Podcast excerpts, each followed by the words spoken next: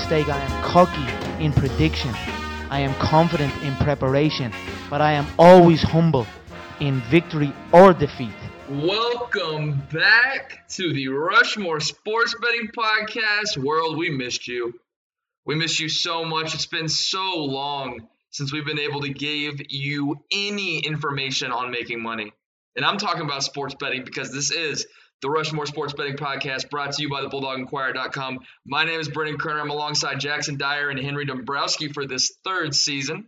Second season was cut a little short. Rona hit it, and we only got one uh, one episode in for the basketball bets, but we're back to college football, baby. We're gonna go ahead and get right into how, how how's everybody been doing? Like, you know, I've been out here struggling without college football, and it's finally back. Texas and the Longhorns might not be back, but college football is.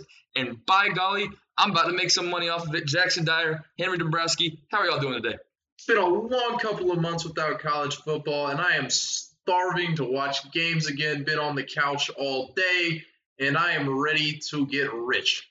Yeah, it's going pretty well. Uh, I think last week was the first week. I know college football's been on for a couple weeks now, but last week was the first week it felt normal, and we still only had three conferences really playing. But having the SEC back was great. Uh, I love the CBS 3:30 game. It was a great game. LSU and Mississippi State, and just hearing that music and being able to sit there at the middle of the day, nothing else going on, just felt right. And boys, we actually we actually made some bets last week. Just to give y'all a little recap, we didn't come at y'all on air live, whether you're listening to uh, to this podcast on Spotify or if you're listening to it on Apple Podcasts or any other platform. But we actually had uh, some picks last week, and just to give you a little rundown, I went three and one, and everybody else, including Nick Frias, who is not here today, went three and two.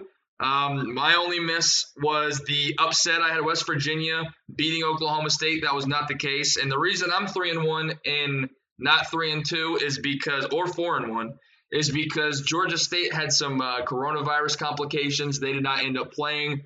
So I could not have them beating Charlotte by three points or more last week. But my lock, Alabama, Missouri covered the over. UAB absolutely destroyed South Alabama. Their spread was uh, just a, they were touchdown underdogs, and they won by 40 something points. I'm pretty sure. And then Florida covered the 14 point spread by a point, uh, or a was it a point or two? Uh, I can't remember. It was 51, 35, 36, whatever. Anyways, they covered and I only lost the upset, which is always a hard pick to get every week. But we're gonna go ahead and jump into the second segment. I'm glad everybody's doing fine. Hope hope everybody out there is doing doing all right as well. And hopefully you are ready to make some money. Jumping into the second segment, we're gonna go ahead and give you all of the spreads and the over-unders for this week's game. Stay tuned.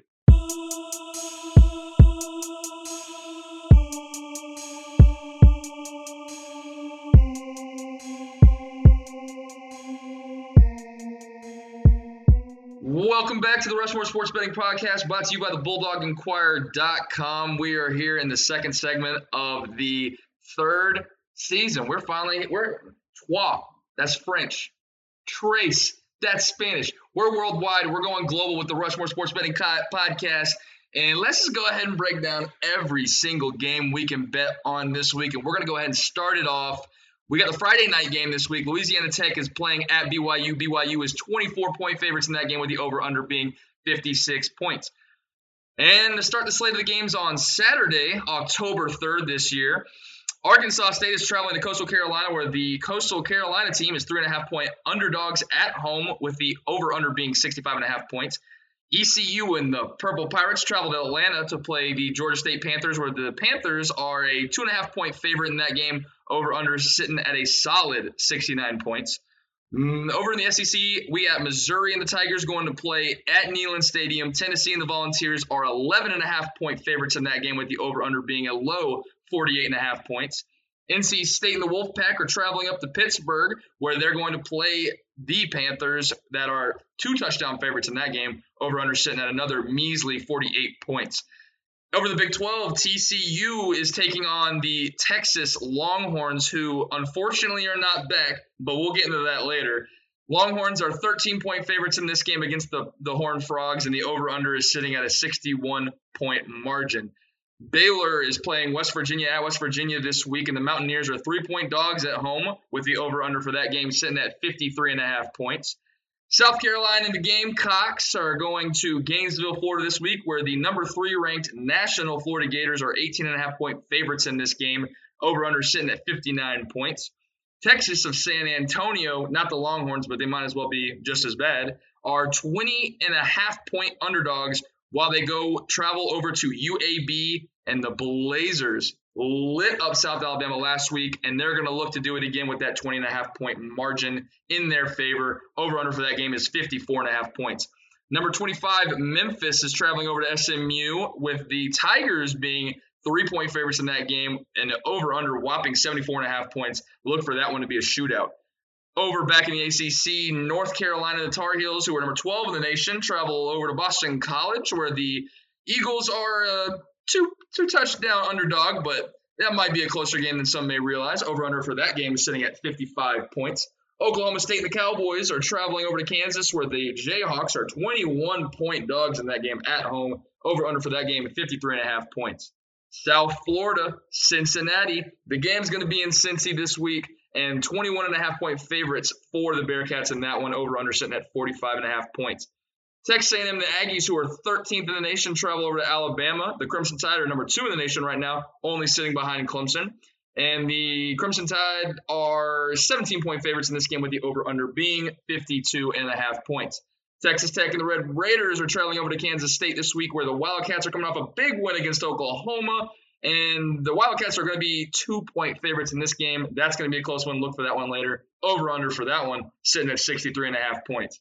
Charlotte and Florida Atlantic are playing at Florida Atlantic this week, where the Owls are a touchdown favorite in that game at home. And the over under for that is going to be 59 points even. Ole Miss, after last week's decently all right offensive performance against the Florida Gators, where they put up 35, 36 points. That's going to be needed again against the Kentucky Wildcats, where the Wildcats are at home this week and they are a touchdown favorite in this game. Over under is 61 and a half points. Virginia Tech and the Hokies look to take on Jackson Dyer's Duke Blue Devils and the Blue Devils, even though they're at home right now, 10 and a half point dogs in that game, over under sitting at 53 and a half. Western Kentucky and the Hilltoppers, they're favored by a touchdown against Middle Tennessee State, with the game being at Middle Tennessee State. Over under for that game being 51 points. Navy and Air Force are playing this week, but unfortunately, since we're recording this Monday, September 28th, we have no line or spread or over under. So I'm going to go ahead and take Air Force. I got a buddy from college there. Yep, go Air Force. I don't know what they're doing, but take Air Force. Back to our regularly scheduled programming. We got LSU, number 20th in the nation, after losing to Mississippi State last week, traveling over to Vanderbilt, where the Commodores are 20 and a half point underdogs in that game, over under sitting at 48 and a half points. Georgia Southern coming off of a heartbreak loss to a Louisiana team by a 54 yard field goal last week, takes on another Louisiana team, but ULM Monroe is not as good as Lafayette was. Monroe is 20 point dogs in this game to the Eagles of Georgia Southern, and the over under for that game is going to be 47 and a half points. Oklahoma and the Sooners, number 18th in the nation after losing to K State last week, are touchdown favorites away at Iowa State's field, with the over under being 62 points even. Tulsa and UCF, once again, 2017 national champions. They are favored 21 and a half points as the 11th best team in the nation right now. Over under for that game, a whopping 70 and a half points.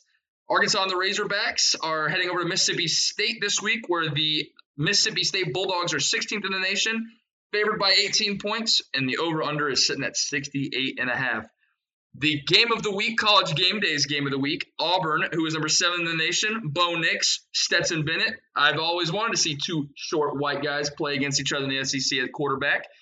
Oh man, Sanford Stadium is going to be rocking and popping with the 23,000 in attendance. The Bulldogs are a touchdown favorite in that game with the over be over under being at a measly 45 points flat. Southern Miss and the Golden Eagles are one point dogs against North Texas and the Mean Green Eagles. Over under for that game, 72 and a half points. Troy against South Alabama in the little home little home state rivalry right there. South Alabama is the home team.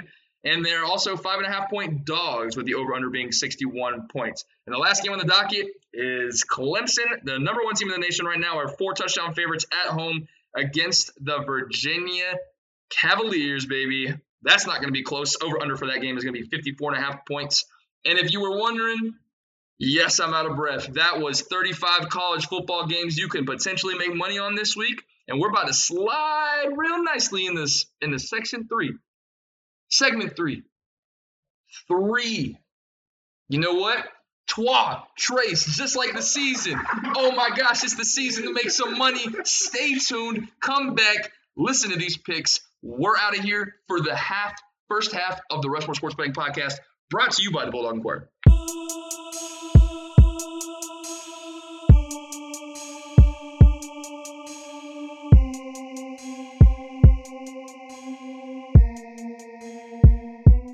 Welcome back to the third segment of the Rushmore Sports Betting Podcast, brought to you by the BulldogInquirer.com. If you have not been listening the whole time and have skipped ahead to hear the picks, I am Brennan Kerner alongside Henry Dombrowski and Jackson Dyer. Nick Frias, a usual culprit of the fourth uh, co-host of the Rushmore Sports Betting Podcast, is absent right now. He is taking the LSAT soon and is doing all the studying he can before that hits. Good luck, Mr. Frias on that if you're listening, when you're listening, because you better be listening. But we're going to go ahead and jump into it. If you don't know, this third segment is the Rushmore picks of the week, you go down and each co host will give you a lock, an upset, and three games we think you should bet on. And we're going to go ahead and jump right into it. This week, my lock is going to be Oklahoma absolutely crushing the spread. That's only seven points against an Iowa State team that has been very underwhelming this year. Many of them thought they were going to win the Big 12. Not so fast, like my boy Lee Corso. Lincoln Riley has never lost back to back games, and he's also never lost two games in the regular season in Oklahoma. Nope, not happening. I don't even have to go into any other statistics. Spencer Rattler had a bad game last week. He's going to ball this week. It's not even going to be a contest. Oklahoma and the Sooners are going to be back up by three or four touchdowns against this Iowa State Cyclone team. That's my lock. Go ahead, Jackson Dyer. Let's hear yours. Uh, my lock is Missouri plus 11 and a half versus Tennessee. I don't get what the odds makers see in Tennessee. Uh, they beat a bad South Carolina team last week. At the very end of the game, I was like, yeah, like, like three points. Yeah, they made it. Was a, one of the worst coaching decisions I've ever seen by Muschamp. When there's about three minutes left and he elects to kick the field goal uh, when he needed a touchdown, never got the ball back. Tennessee ran, ran the clock out except for a punt, which got muffed right at the end of the game. Just a terrible finish to what was a fun game between two teams that I don't think are very good at all. I'm not sure how good Missouri is. They looked okay against Alabama, all things considered. But the 11 and a half points given to Tennessee is just crazy. If you want to run a heist on Vegas, don't rob a casino. Hit the over on every Big 12 game this season. It's going to happen. The offense is great. The defense is terrible. It's easy money. It's simple math, okay? Texas versus TCU. The over is at 61 points. Hammer the over every time. Texas balled out offensively last week in a shootout. They were down 15 points in the fourth quarter, and Sam Ehlinger pulled off some late game heroics, threw five touchdowns, and they won the game. Again, TCU may put up points on Texas's defense because they're terrible. And that's going to mean that Sam Ehlinger is going to have to stay in the game, keep throwing touchdowns, and the over is easily going to hit 61 points. Tom Herman has a great offense and a bad defense. Take that game. Also, if you want to make some extra money, pick Sam Ehlinger at plus 1,033 to win the Heisman. Pay some college tuition Not, off. not so fast, Henry Dombrowski. 10 touchdowns. Not so games. fast. We can definitely take the over. I agree. But you're talking like Texas is going to run away with this game, and I say not so fast. The Horned Frogs, that's my upset of the week. TCU is going to go into Texas and beat the Longhorns because the Longhorns are not back. And let me tell you why. TCU has a better turnover ratio than the Longhorns. And guess what? They not only ran 91 plays and had 500 yards in the only game they've played all season, but they didn't have to go to overtime to do that. Texas had to do that against Texas Tech, a measly Texas Tech team that's always middle of the Big 12, which isn't the best conference already. That's going to be my upset as we start the upset round. Henry, do you want to go ahead and give me your upset, or do you want to you want to rebuttal my statement? I'll rebuttal your statement. I think Texas is winning the game. Seven points I also considered taking Texas to cover that spread. I think I really buy what's going on offensively there, and I don't think TCU has enough going on to beat Texas, who's a good football team. That said, I didn't feel confident enough to take the spread on that game, thus I picked the over. And you can lock that in like a chastity belt, throw away the key. It's happening.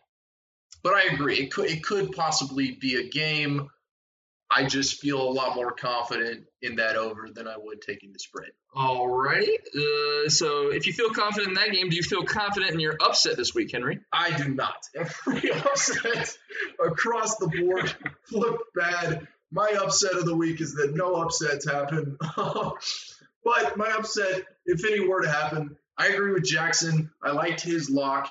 I think that Tennessee is a very bad football team. They looked bad against South Carolina. Tennessee doesn't have a whole lot going on offensively. I think that if Missouri can run the ball, which they struggled to do in week one, they have a shot at upsetting Tennessee. I'm not saying I buy Missouri. I just don't buy Tennessee. I think Shawn Robinson also looked really efficient in week one. Uh, another great football name, Larry Rountree.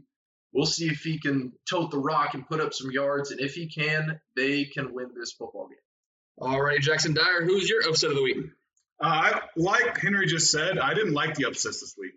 Uh, there weren't a lot of good ones that I could see that I really felt strongly about. So what I'm going to do is I'm going to give you a little peek into smart betting 101. I'm taking Middle Tennessee, who are seven point dogs against Western Kentucky. Take the money line.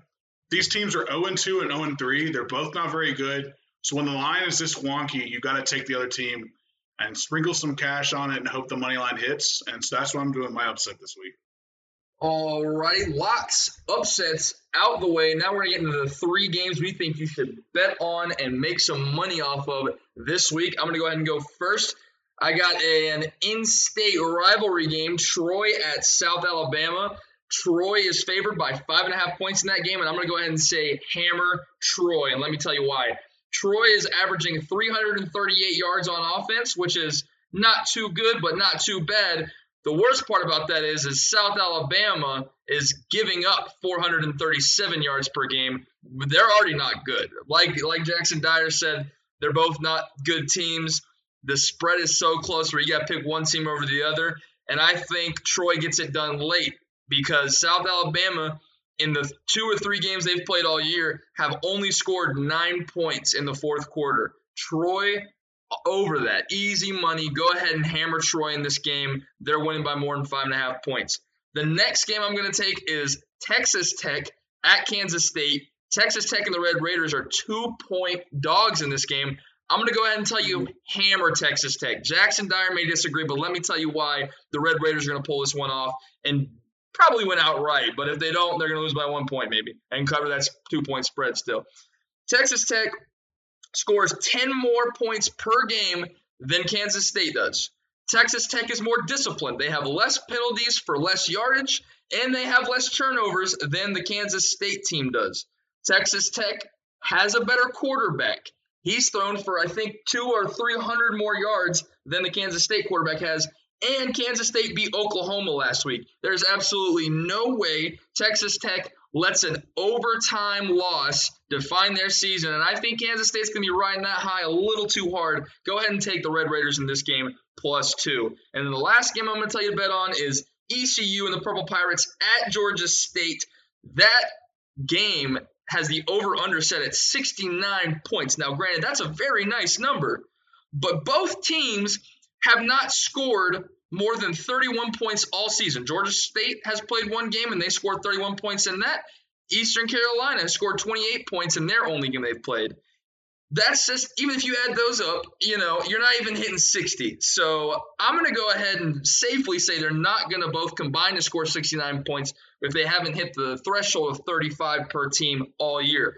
Also, ECU is very undisciplined. 11 penalties for 105 yards in their first game. That's not going to move the ball to score points. And Georgia State hasn't even thrown for over 200 yards yet. With the, I mean, that's not good either. But ECU has only passed for the in their one game. They only passed for 215 yards. So I just don't think these offenses are talented enough to overcome the decent defenses that both teams have. I'm going to go ahead and say hammer the under of 69 points for the Purple Pirates of ECU against the Georgia State Panthers in Atlanta.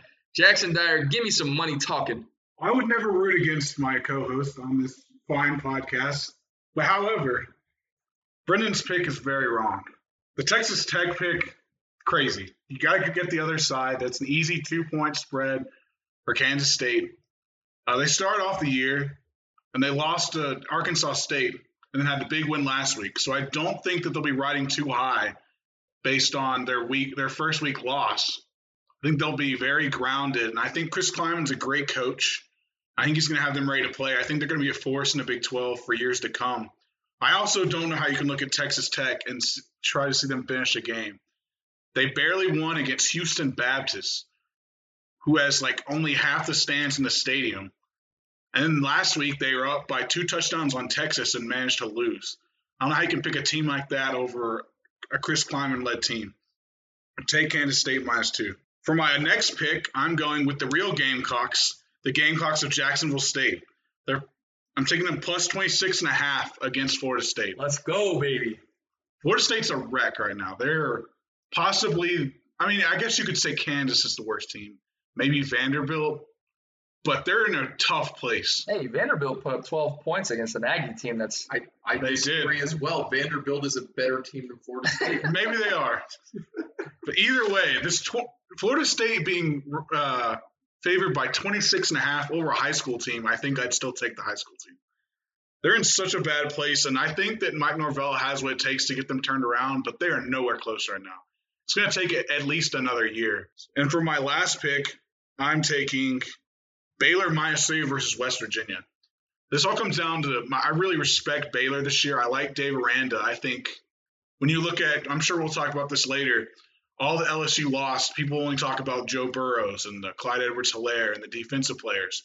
But when they lost in Joe Brady and Dave Aranda, I think is much more terrible for their program. I think Dave Aranda is a great coach. I think one of the better defensive coordinators in the country. And now that he has his chance at head coach, I think he'll have Baylor playing good defense, having a very measured offense. It's going to uh, move the ball and play ball control.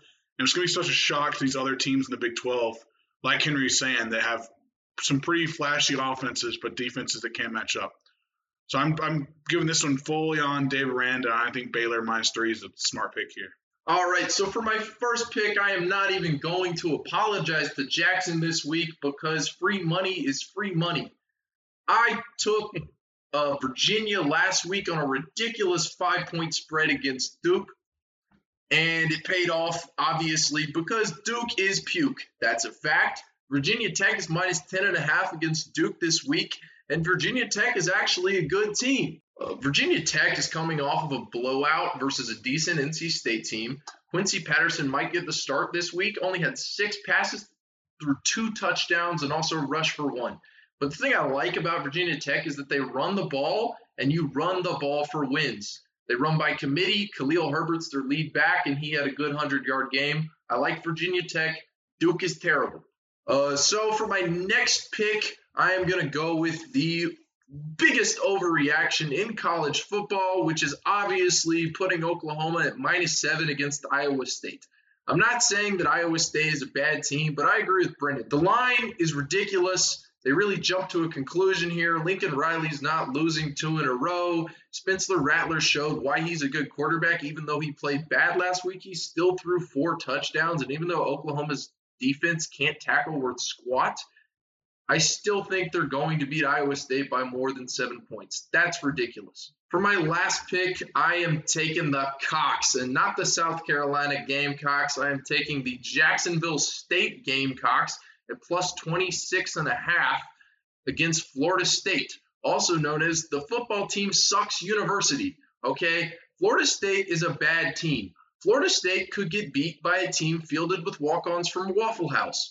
They are terrible. I'd like to apologize to Derek McClendon, a buddy of mine who plays for Florida State, but they're a terrible team. And for crying out loud, Florida State lost to Geoff and his Jackets, who went to Syracuse and got absolutely annihilated by the Orange, which is not a real team mascot. That's a color. That's easy money. I will take the Cocks all day, baby. Let's go. All right, that wraps up that third segment of the Rushmore Sports Betting Podcast brought to you by the Bulldog Inquirer. Thank you, everybody that's listened so far, but we got one more segment to go. We're based out of Athens, Georgia. We're all University of Georgia students. Let's go ahead and talk about the dogs in this last half. Come back, see us right after the break.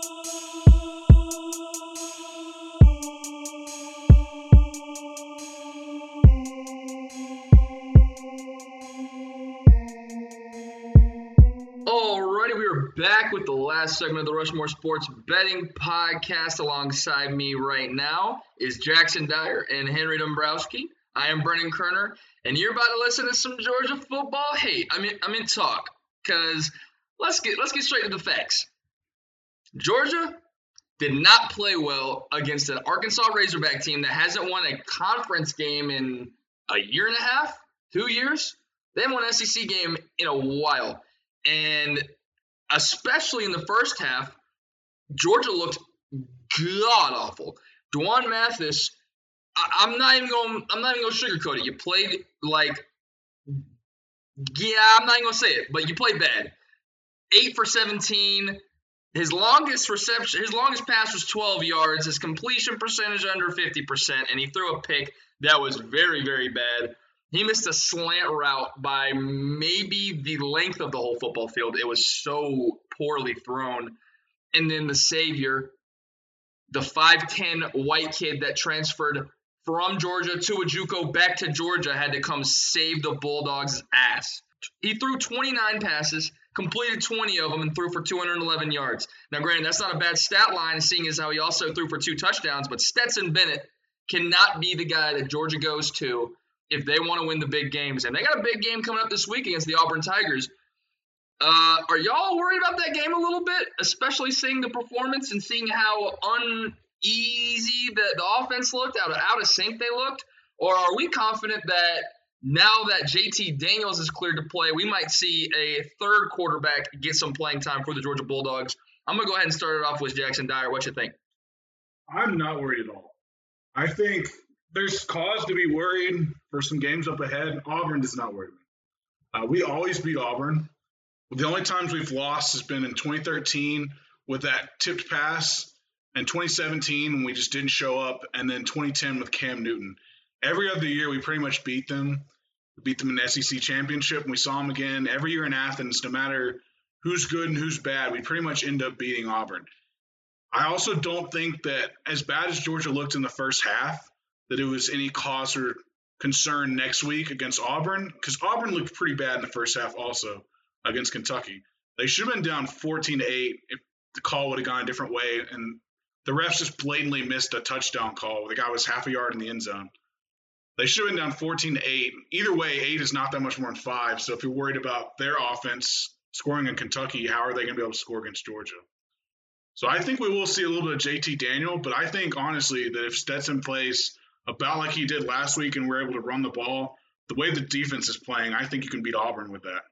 Yeah, that's the one thing to note for the Georgia Bulldog team. Their defense is absolutely loaded. Nakobe Dean had seven tackles. He led the team with seven tackles, and he's going to be a he's a younger guy already, and he's going to come in and be one of those leaders in the front seven of for the Bulldogs. And Richard LeCounte, the senior defensive back safety, ended with two picks and one of them was a nice little one-handed snag. Uh, he he played like he should. Uh, what's expected of him is just that every game. I mean, maybe not two interceptions, but he he other than the first little mishap in the first quarter, Richard LeCounte played a solid ball game, and so did the rest of the defensive backs. Henry, I'm gonna slide it over to you. We got the quarterback situation, a good defense, and some unexperienced running backs. So, uh, is this concern for the Georgia Bulldogs? Bernie, I'm nervous. You should see your couch right now because I'm sweating. Bo Nix played well last week. I'll grant you he had a bad completion percentage and they got a few gifts in the game, but he still threw three touchdowns. Auburn showed they were a decent football team against a decent opponent.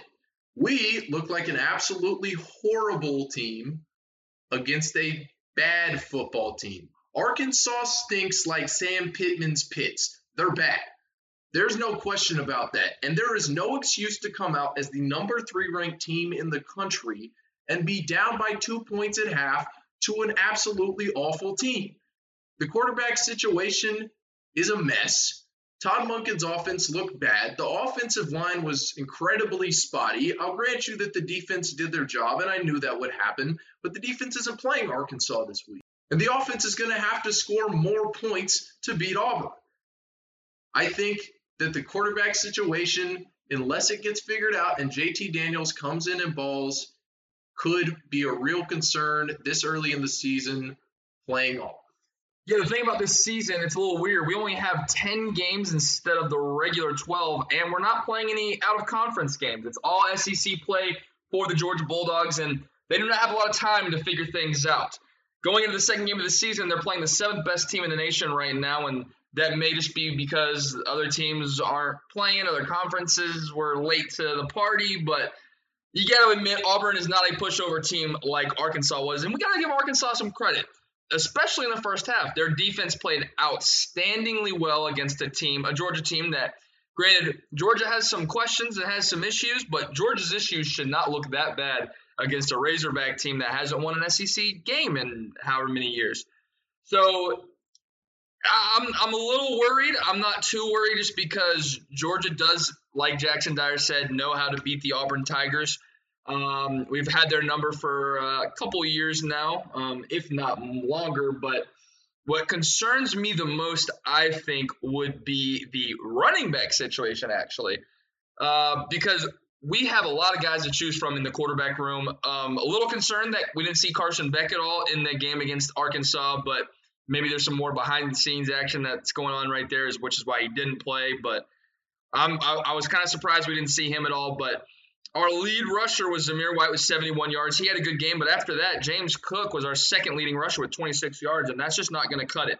The team as a whole, including the two quarterbacks that ran and the five running backs that got touches, we only combined for 121 yards on 42 carries. That is less than three yards per carry. And Georgia, historically known for their running uh, performances, did not look that great with running. And when you have a mediocre quarterback in Stetson Bennett, only completing enough for 211 yards and three quarters of play, we are going to need some more uh, superstar power on that offensive side of the ball to get things done. Jackson Dyer, from the offensive line specifically, did you see any things that uh, would cause cause worry? Uh, should we switch up some of the placements of guys, or do you think that Matt Luke coming over from Ole Miss and now being offensive line coach is he going to have him ready against a good to somewhat great Auburn defense? They're not as good as they were in the past, but Auburn's defense has been historically good, just like the University of Georgia's. So, offensive line, are we looking a little worried for that, Jackson Dyer? I'm not really worried about that either. Most of the, the things you should be worried about with this team, I think every aspect of the quarterbacks, uh, the run game, the offensive line, most of it, this you have to understand this year is so much different than any other year. Um, there was limited spring, there was limited summer a- access to what you could do, and people were at home for the longest time, and then you come back and you're only working out, and it just it the whole thing was a mess, and you didn't get the, also the cupcake game that most teams are accustomed to playing the first week to get everything figured out. You just you got thrown to the fire immediately. And I know it's Arkansas, but they're still a, a FBS team. They're still an SEC team. And I think another thing people aren't talking about is Sam Pittman knows this team more than a lot of teams. I would, I would bargain. Most teams you you come against, they kind of know what George's going to do. But Sam Pittman's been with this team for three years. He knows how they game plan. He knows how they're going to attack this week and how they're going to go into it. And I think that matters too. And I think that is part of the reason for such a slow uh, start.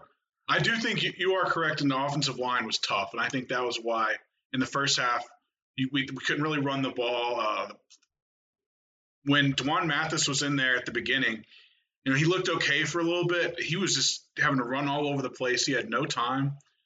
But I do think this there's so much talent in this offensive line, and people have gone on and on about how good Matt Luke is as a coach and how as a recruiter also. Uh, he was at Duke for a little bit before going to Ole Miss, and they couldn't get enough about how good he is. So I think this team is very young still with all the offensive linemen. They obviously lost a lot to the NFL. Three guys, two that are already making a, a difference. Andrew Thomas and Solomon Kindley are both playing great. They're going to find a way to get the five best offensive linemen in there. And we kind of know to some extent, I think Justin Shaffer and Salyer both played really well, but there's some questions at center and the right side of the line. And the, the more weeks that go by, they're going to find the five best players and they're going to play them. We've been pretty pessimistic so far about the Georgia Bulldogs, but there were some bright spots, obviously. Uh, Kirby may disagree uh, because after the game, he said he wasn't too impressed with the special teams, but for most viewers, the special teams looked very good this week.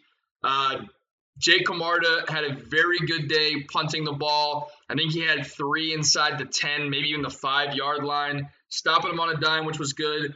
Uh, the kicker situation after Rodrigo Blankenship left the squad was up for grabs, and Jack Podlesny was the guy that stepped up for it. He was three for three on the extra points, and he was two for two on the field goals with his longest coming at 38 yards. He hadn't been tested from range yet, but he did what he needed to do, and he was accurate in that aspect. Another positive uh, aspect of the game is even though the quarterback situation's a little uh, a little dicey, the wide receiver room looked pretty good. It was distributed uh, well across the board. Kearis Jackson was actually the, the, leading receiver with six receptions, 62 yards. Um, and George Pickens did what we, we expect him to do, catching the ball around the 10 to 15 yard line, making a, making a guy miss and scoring a touchdown. So our wide receiver room, looks good. And I think the biggest one player aspect of the of the team that wasn't utilized probably the most that could uh, definitely benefit the Bulldogs offense in the future is Darnell Washington. And we, you might have seen a clip of him uh, that's got, been going viral right now. Bar, Barstool's posted it, a bunch of UGA insiders have posted it, but absolutely chucking off a defensive end with one arm and putting him on his ass. Pretty impressive. The dude's 6'8, 250, 260. He's just an absolute unit and he can definitely be used more than one reception for 26 yards. Uh, Henry Henry Dombrowski, what we thinking some positives were other than uh, the obvious defensive play of the Georgia Bulldogs? I was actually going to rebuttal you on the receiving room rather than uh, come up with another positive. But uh, if you want a positive, I'd like to give it to Nolan Smith. Sorry to go back to the defensive end of the ball, but Nolan Smith, I was hoping he would develop. He had one and a half sacks, three tackles. I think pressure is going to be big for the Georgia Bulldogs if they get to that next level as a defense. And he played phenomenally. And if he can continue to do so and put pressure on the quarterback, we will be in business. As I was saying earlier about the wide receiver room, however, I think that's something we need to figure out. I think Kearis Jackson emerging is exciting and possibly looking at who our number two wide receiver is going to be this year.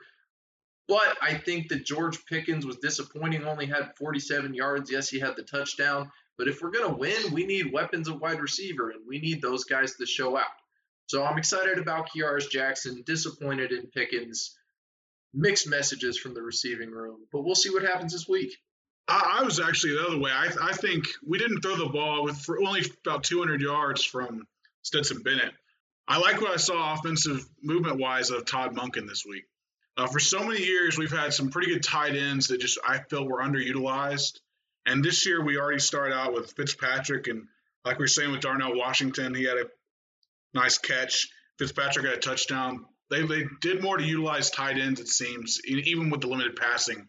And we threw more slants, which I think is going to go very well. Which again was not really part of our offense, despite most people wondering why it wasn't. So that has me hopeful for the future that these two things can really help the offense. The up tempo is pretty good if you can manage it, which I think will settle into. So from that standpoint, I really like the way the offense is run. Yeah, I'll go ahead and piggyback off of Jackson Dyer's statement. The offense looked more fluid. Now it may have been out of sync, but we were spreading the spreading the field out more, spreading our guys out more, and the ball was being moved around more. I think almost every wide receiver that was in the starting five or six got at least a touch or two um, in during the game. Even the running backs got balls out the backfield, and even the third string tight end had a reception for 12 yards. So I think we are going to be maybe not potent on the uh, at the wide receiver position, but we're very balanced and we're very deep this year with young guys that can definitely make plays when they need to make plays. So I'm going to go ahead and end on that positive note, but going back to the negative, we talked about this last week in the podcast. We uh, here at the Rushmore Sports Betting Podcast room, we discussed where Georgia would end up at the end of the season, and I was the only guy that said they wouldn't even make it to the SEC championship because I was concerned about the quarterback situation. That was absolutely proven to be correct last week against Arkansas. Uh, if Stetson Bennett's going to be your guy, yes, he's going to win you the games you need to win, but he's not going to beat the good teams that you need to have great performances to beat. I think that they still end up slipping to Florida when it comes time at this moment in time, and I do not think we still get to the. I, I don't think we are the SEC East champs for the fourth time in a row this year.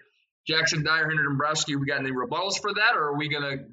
Because y'all both said that Georgia was going to be in the playoffs whether they were a one loss SEC championship team or a two loss runner up, or you said they were still going to make the playoffs. So I don't think that's going to happen as of right now. What do we need to see change in the quarterback room? And what do y'all think the uh, projection for the Bulldogs is right now? One, the Florida Gators, I think, were really overhyped after their first week win. Yes, Kyle Trask played absolutely stellar threw six touchdowns, but he was playing against Ole Miss. I get that people are buying Lane Kiffin's offense, but he hasn't had much time to set things up and to get things going. I think that Ole Miss was a bad football team, and they still scored 35 points on the Florida Gators. Florida's going to have a bad defense. If we can win this week at Auburn, win at Florida, we'll be in the SEC championship, and we will have a shot to make the playoffs. The other thing is that the late start for the Big Ten means that a one loss Big Ten team probably won't get in over us, which I think is another reason that we have a really good shot to make the playoffs. We're just going to have to see how outside things shake out and see if we can figure out the quarterback situation. But as as much as I'm panicking about this week, I still think there's reason for hope down the road. I just think there might be a little period of adjustment at the beginning of the season. I kind of agree also. I, I think if you look in the media this week, a lot of people looked at Florida's performance and beat their chest and said, I told you so. But I think that they gave 600 yards defensively to Ole Miss, and that's not very good at all. And I think that's I don't know why it's not being discussed how much of a problem that is, like the way Georgia's offense is being discussed, because both those are glaring problems, especially when they're playing each other and they're almost polar opposites when you look at it. That Georgia has this what could be historically a great defense, and Florida goes up and throws or puts up 51 points.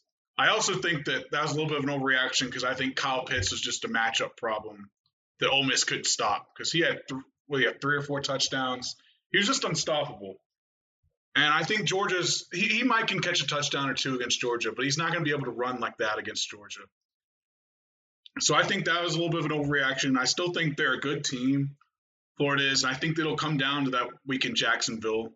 Because I don't know, Georgia might lose to Alabama. I don't think that game really matters as much, especially with the way the quarterback situation is going. I think if Georgia can lose one game, that's not to Florida, I think they can still make the SEC. And at this point, they're just biding time until the quarterback situation is fixed. And they don't play Florida until November 7th. And I think they can get by for the most part until then, except for maybe Alabama. Yeah, John, piggybacking off of what Henry said about the other conferences slipping up and other conferences joining late, I think that makes the Florida Georgia game the most important by far on the schedule. If they lose that game, they have absolutely zero shot of making the SEC playoffs because I can't, I mean, I just can't see a one loss team that potentially two losses, because if we lose to Alabama, that don't go to the SEC championship at all, there's no way we get in. We have to beat Florida, and right now, I would say Florida is more established and it look like they have more of an identity um, than the Georgia Bulldogs do. Yes, Ole Miss has an awful defense yes, some people may think the Ole Miss offense hype is not real. I personally buy it. I think Lane Kiffin is a great offensive mind.